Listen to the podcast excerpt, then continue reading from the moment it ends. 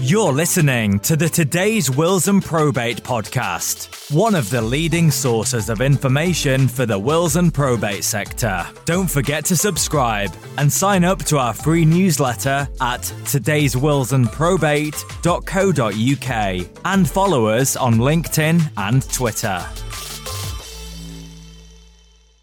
Hello, welcome along to the latest Today's Wills and Probate podcast. Today I'm chatting about probate I'm joined by Michael, founder and co director of Laurelo. It's a, a, a, probate practice based down in the south, but I know you sort of operate nationally, Michael. Thank you very much indeed for joining. Morning, David. Yeah, no, thanks for having us today. I've got some questions about who Laurelo are, so interested to hear about that, but also interested to hear about how you are coping with some of the challenges that there are around the probate sector at the moment, particularly around delays, and, and also how we can better educate the public on the process of probate because it's a really difficult time. Um, I think we're teaching listeners to suck eggs when we talk about the challenges that bereavement brings, but I think we've we've all got different ways that we manage and, and cope with it. So I shall launch right in. The first question is always the same, Michael. I wonder if, in the first instance, you could tell us a little bit about who you are and what you do. Yeah, no problem. So we're a family company. Um, so there's four members of my family within the company. Uh, one of them is my fellow co-director Emma. We set up the company nearly ten years ago now, on the premise to make things different for families when they're grieving. We got um, pleased is probably a strong word, but I'll use it anyway, by a solicitors company that basically was doing a personal probate case for us. The communication was poor. The fee they said they were going to charge is doubled by the time it come to the end. And I, it was outrageous. We were grieving. We didn't know what way to turn. Never done this before. So as a family, literally the following day when it was all over and we paid their uh, ludicrous bill, I said, okay, this is crazy. We're not stupid people we've been in financial services a long time, and personally, all of us. Why don't we set something up ourselves that can basically make your normal Joe life when someone passes away better, more informative, better communication, more transparent? Because it's a very kind of cloak and dagger world when you go into it sometimes. And when you're grieving, you just need clarity. You need clarity on what someone's going to do for you. Need clarity on how long it's going to take and you need clarity in regard to how much it's going to cost. So that's how Laurelo was built. We solely do probate. We don't do any other form of law. We're not solicitors. We're probate specialists, so that's important as well. And we don't portray ourselves as solicitors. We're very open and honest about that. And for us, we're 24 7. We're incredibly old school. We go and see families all over England and Wales face to face if they have a probate need. We talk to them about how they do it themselves, and we'll show them how to do it themselves. We don't charge for that. It's only if they choose to instruct us that obviously we charge for. And our phones are always on 24 7. Well, I still get phone calls Friday night, Saturday morning, Sunday afternoon asking questions about what's going on with their probate, and they always gets answered, and those questions get given. So that's important, and there's not many of us left in the industry. So it's important that we kind of carry on doing that old, old school, old way of doing things. I want to drill into something that you said there, which was uh, you described probate at times as being a bit cloak and dagger. Tell me more about what you mean by that. What we found when we got into the industry, and the longer we've been in now, nearly 10 years, is that there's a lot of hidden things. You know, they they use this word disbursements, which I'm not a big fan of, which then doubles people's bills and all the rest of it. I understand there's small print. I understand there's T's and C's from solicitors and all the rest of it, but I, I would rather everyone just be honest with the families up front and saying, look, in this scenario, A, B, C, and D could happen, and there's a cost to A, B, C, and D. But they kind of ignore that, I feel, anyway, it's my personal opinion. And so when they do get that final bill, they're going, well, what the hell is that? Oh, but we told you it was, you know, and then they'll start using terminology. And that's another thing that we don't do. I hate terminology. You know, if you're going to go somewhere, tell them where you're going to go um, and make it clear to them because I mean our average age of a client is anywhere between 70 to 80 so they may not have heard that kind of terminology before so just talking to in plain English makes a difference. So if you are going to talk about disbursements, talk about, oh, it's a court fee. Talking to them about, oh, it's where you change the title on land registry or whatever the actual disbursement is. Don't tell them it's the disbursement. They won't know what it is. So that's what I mean by cloak and dagger is that there's always, I feel there's always a more hidden agenda and we go our way to make sure that doesn't happen when someone instructs us. In an age where we're moving rapidly towards introducing technology into our businesses and into our organizations you uh, and, and, perhaps you won't mind me saying you proudly describe yourself as old school. What does that mean? What are you are you old school in the sense that you're not forward thinking from a technology point of view? What does it, it mean for Laurelo no so old school in, in regard to client facing so behind the scenes we've got we've just about to launch a, a very kind of digital crm system for us which gives us instant reports on everything we do. So behind the scenes, we're very up to the mark with technology nowadays. But when we're client facing, that's what I mean by old school. So if someone needs a cuddle, we'll give them a cuddle. If someone needs some harsh facts, we'll give them some harsh facts. And you don't get that much now. If you was to walk into a probate solicitor's office, first of all, you'll pay for that. You may not pay for the first half an hour, but you'll pay for everything else there's no touchy feely, what I class as touchy feely kind of response when someone's talking about their loved one who's just passed away. Where we're all about the loved one. You know, we we do courses, our staff do courses about how to speak to people when they're grieving. We go on seminars about the way you speak to people when they've lost someone. And yeah, it's, it's just the old way of doing things. You know, if someone's sad, give them a cuddle. It doesn't matter what they're sad about, give them a cuddle and they'll be okay. So that's what we mean. And because we do face to face, again, a lot of the big probate companies nowadays are, are more kind of telephone based and postal based because commercially, in all honesty, it helps their bottom line. But I, for us, it's not always about the bottom line. It's about helping families, and that's that's why we set the thing up in the first place.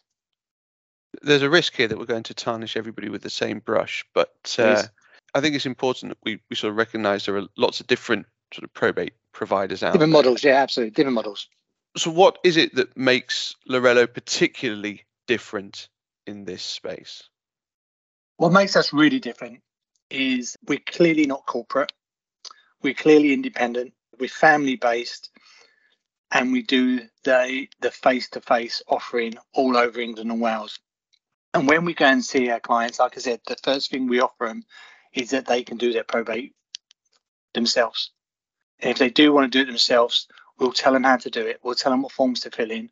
We won't charge them for any of this advice. We'll hold their hand if they want to hold their hand, you know, um, and we only charge when if they choose to use us instead. So we will give them options rather than just go in there to try and sell our services. It's not about that for us. So that's what I believe sets us apart. But now we've been kind of winning awards for what we do and being shortlisted and, and stuff like that that kind of rams home the message to us and, and our team that we are clearly doing the right things for the families all over the UK. Yes, you reference your success at the British Wills and Probate Awards. It'd be remiss of me to not mention that, of course. and uh, we're recording in August. You've just been shortlisted for the 2023 event. Yeah, and we we were chatting before we re- were recording about the impact that that has on your business, not just externally, but also internally? Yeah, so, so two things. You've got kind of two responses when you get shortlisted. And like I said, we were lucky enough last year to win the uh, British Wills and Probate Award for uh, the best probate company in the South. So that's great for us. So outwardly, it's fantastic exposure for us in the industry. It kind of puts our name above the parapet to other companies. So that kind of brings again, commercially brings in new business, new introducers, new contacts, and opens up bigger doors for some big opportunities. So that's brilliant. Internally, though, is where I think it makes as much a difference because that means the team we've got are getting rewarded for the message they're sending out and the, the services they're providing internally. So that's a huge boost. It's a great night out for the team, you know, from a team bonding point of view. We had a great night out, great couple of days. But it just shows you that hard work and honest work can be rewarded.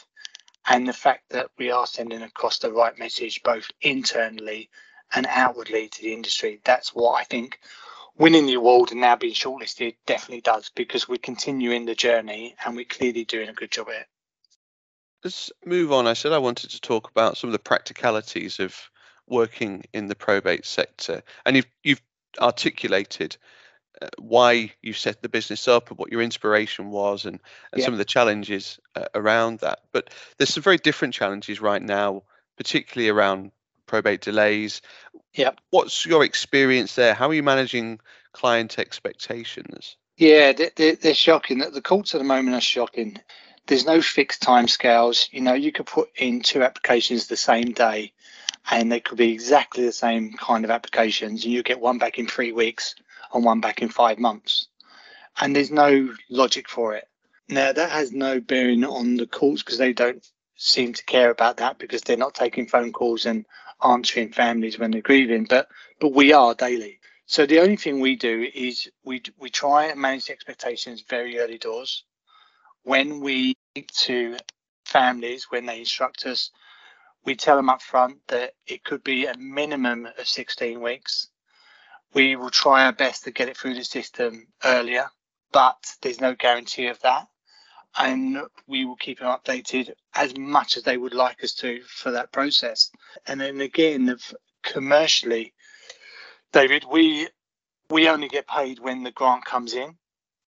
So again, commercially, it's in our interest to get that grant within a, a few weeks if we can, because we have no interest in letting it drag on for longer than we need to. So so that helps with our families. You know, the family's not paying us any money up front, and that means that they know that we're working for them and with them rather than just waiting for the courts to do their job. But it's incredibly tough.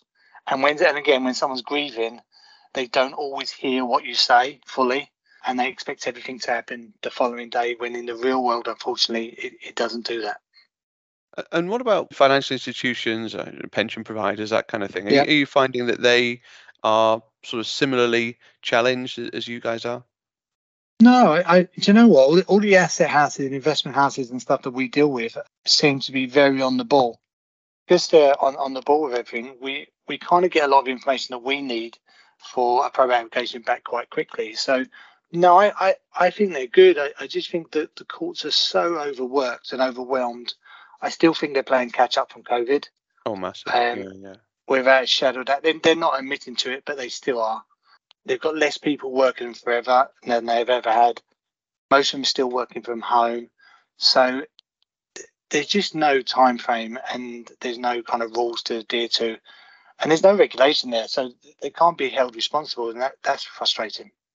You talked about the fact that you guys are uh, not solicitors. You talked about the fact that you're a, a probate specialist there's this big drive in legal services to create greater transparency. There's lots of discussion about regulation. That's not a conversation for today, but there is this opportunity to educate the public on the differences in legal services and the differences in providers. How do you guys tackle that? Is that a, a big part of the way that you market yourselves? Yeah, I mean, we we we do get asked these questions not very often nowadays. Maybe like once once every couple of months in regard to are you solicitors? Uh, no, we're not. Okay. Do you not have to be solicitor to do probate? No, you don't. So there's a huge myth around kind of probate work and whether or not you have to be legal or, or not legal. The main thing for us is obviously the reason we've chosen to go down this route and not go down the legal regulatory route, which we can do now as a third body, is that we feel it would restrict us with our families if we went down the legal route than it would if we were heavily regulated, let's say for the SRA or the FCA, whoever it is. So we made the conscious decision, myself and Emma, not to go down that route uh, because it just gives us more flexibility with our families when it comes to giving them probate advice. And what I mean by that is we're transparent with our fees still. So basically, at that client meeting, we'll tell them to the penny how much it's going to cost them. We're transparent with what the services they're getting for us, and also the extra services they get for us that they don't pay for. We're very transparent about that. So there's nothing hidden with us, and that makes a massive difference. And we can do we do a lot of pro bono stuff, which we can do because at the end of the day, Emma and I decide if we want to charge someone or if we don't want to charge someone. And I feel if we go down the regulatory route, we will be heavily restricted about what we can and can't do for the families. More importantly, I'm not too fussed about us because regulation can be a good thing in many ways. But in regard to a family, I think it hinders their journey rather than enhances it. There's definitely a misnomer about the availability of, of other service providers uh, uh yeah. across wills and probate. I mean, we, we obviously see it quite a lot across the will writing industry, and of course, you've got this latest Competition and Markets Authority investigation yep. into that yep. space, uh, which will be interesting to see what the results will be. Absolutely. But, how do we educate the public about the wider availability of service providers that aren't just solicitors? Yeah, I, I think the, the generation we're kind of dealing with now, uh, the older generation with now, it will be tough. It is a tough message to get out because they've had years of kind of being snowballed into the idea that they have to use a family solicitor for everything. Well, the days of family solicitors are probably about 80 years old. They're they're long gone. Um, so for us, it's probably more a case of education, the next educating the next generation of people coming through, the people that are using their phones, their apps, and everything else like that. They're looking for other avenues because they're naturally intrigued, rather than their their parents or their grandparents that have always gone down the routes of using so in their village or their town or speaking to June down the bingo hall and whatever she's told them that they'll go and use. it's a it's a classic. We get loads of referrals in. Some science has told us. So it's a, it's a tough one, David. I, I think it's just a case of keep on banging the drum about people have more options nowadays and more choices, and they don't always have to go down the traditional route of using a legal company to do the work that they do because nowadays it's not rocket science. You could you can do this yourself. So and that's what we try and do. Mm-hmm. I love talking to the wills and probate community because you're dealing with people on a day-to-day basis, and we all know that people can be uh, a little bit odd at times. I think it's fair to say. I've had yeah, some wonderful can. stories about turning up to write a will, for example, and uh, one uh, perhaps a partner, perhaps a, husband or a wife, announces that they have an illegitimate child or something like that that the other didn't know about. And somebody yeah, was telling yeah. me recently that that's happened to them. You must have some interesting stories that you could share about your experiences over the last 10 years. Yeah, we, we do. We do. For example, we had one, um, and it's one of my clients actually that I went to see, uh, whereas in regards to illegitimate child, they had a whole family in the Caribbean Wow. And it all, yeah, yeah, whole new family. So we, obviously we need to talk about worldwide assets. So to the family about kind of what the worldwide assets, and it says, oh, he's got he's got a house in the Caribbean and he's got some bank accounts out there. Oh, okay, fine. Um, so how do I contact them? Do, anyway, long story short, he came out in the bush. He had this whole family, new children. But ironically, it went from like shock and horror. And when I visited him a few weeks after that, they'd actually got in contact with the family, the children, they'd all now become a combined family and they're all kind of going out to see each other next summer. It's incredible, absolutely wow. incredible. So it does happen. And then the, the, and the other funny story, I went to see a family up north, and I won't be the further north you get, the funnier the stories get. yeah, that's and they become true. more more honest and brutal. Where this lady's brother had passed away. They're, they're both in their nineties. Their brave brother had passed away, and basically they were due to go on holiday the following week. So now she's got a dilemma of basically going on holiday without him. And she was absolutely tearing strips off him in the meeting, saying, How dare he die? That's so rude and um, selfish because he was due to pay the deposit today and he's gone and died on me. And she went, What joke? I mean, we've been to meetings where they've made us have dinner with them. You know, sit down and have a dinner with them and talk to them about probate over a dinner because that's the polite thing to do when you're in your 80s or 90s. You, you know, you just have a family meal. It's incredible incredible. And and that's real life, David. I mean, that's like you said, that's what happens in the real world when someone's grieving and someone's lost someone. Not necessarily when you walk into someone's office and say, "Okay, can you help me with probate?" And that's why we will always do face to face because we get that kind of reactions and responses. Oh, no, thank you, thank you for sharing. I find it useful to share things like that because we're all in the same boat And and sometimes we forget that as a profession, we're all dealing with the same people, or we're all dealing with the same issues day in day out.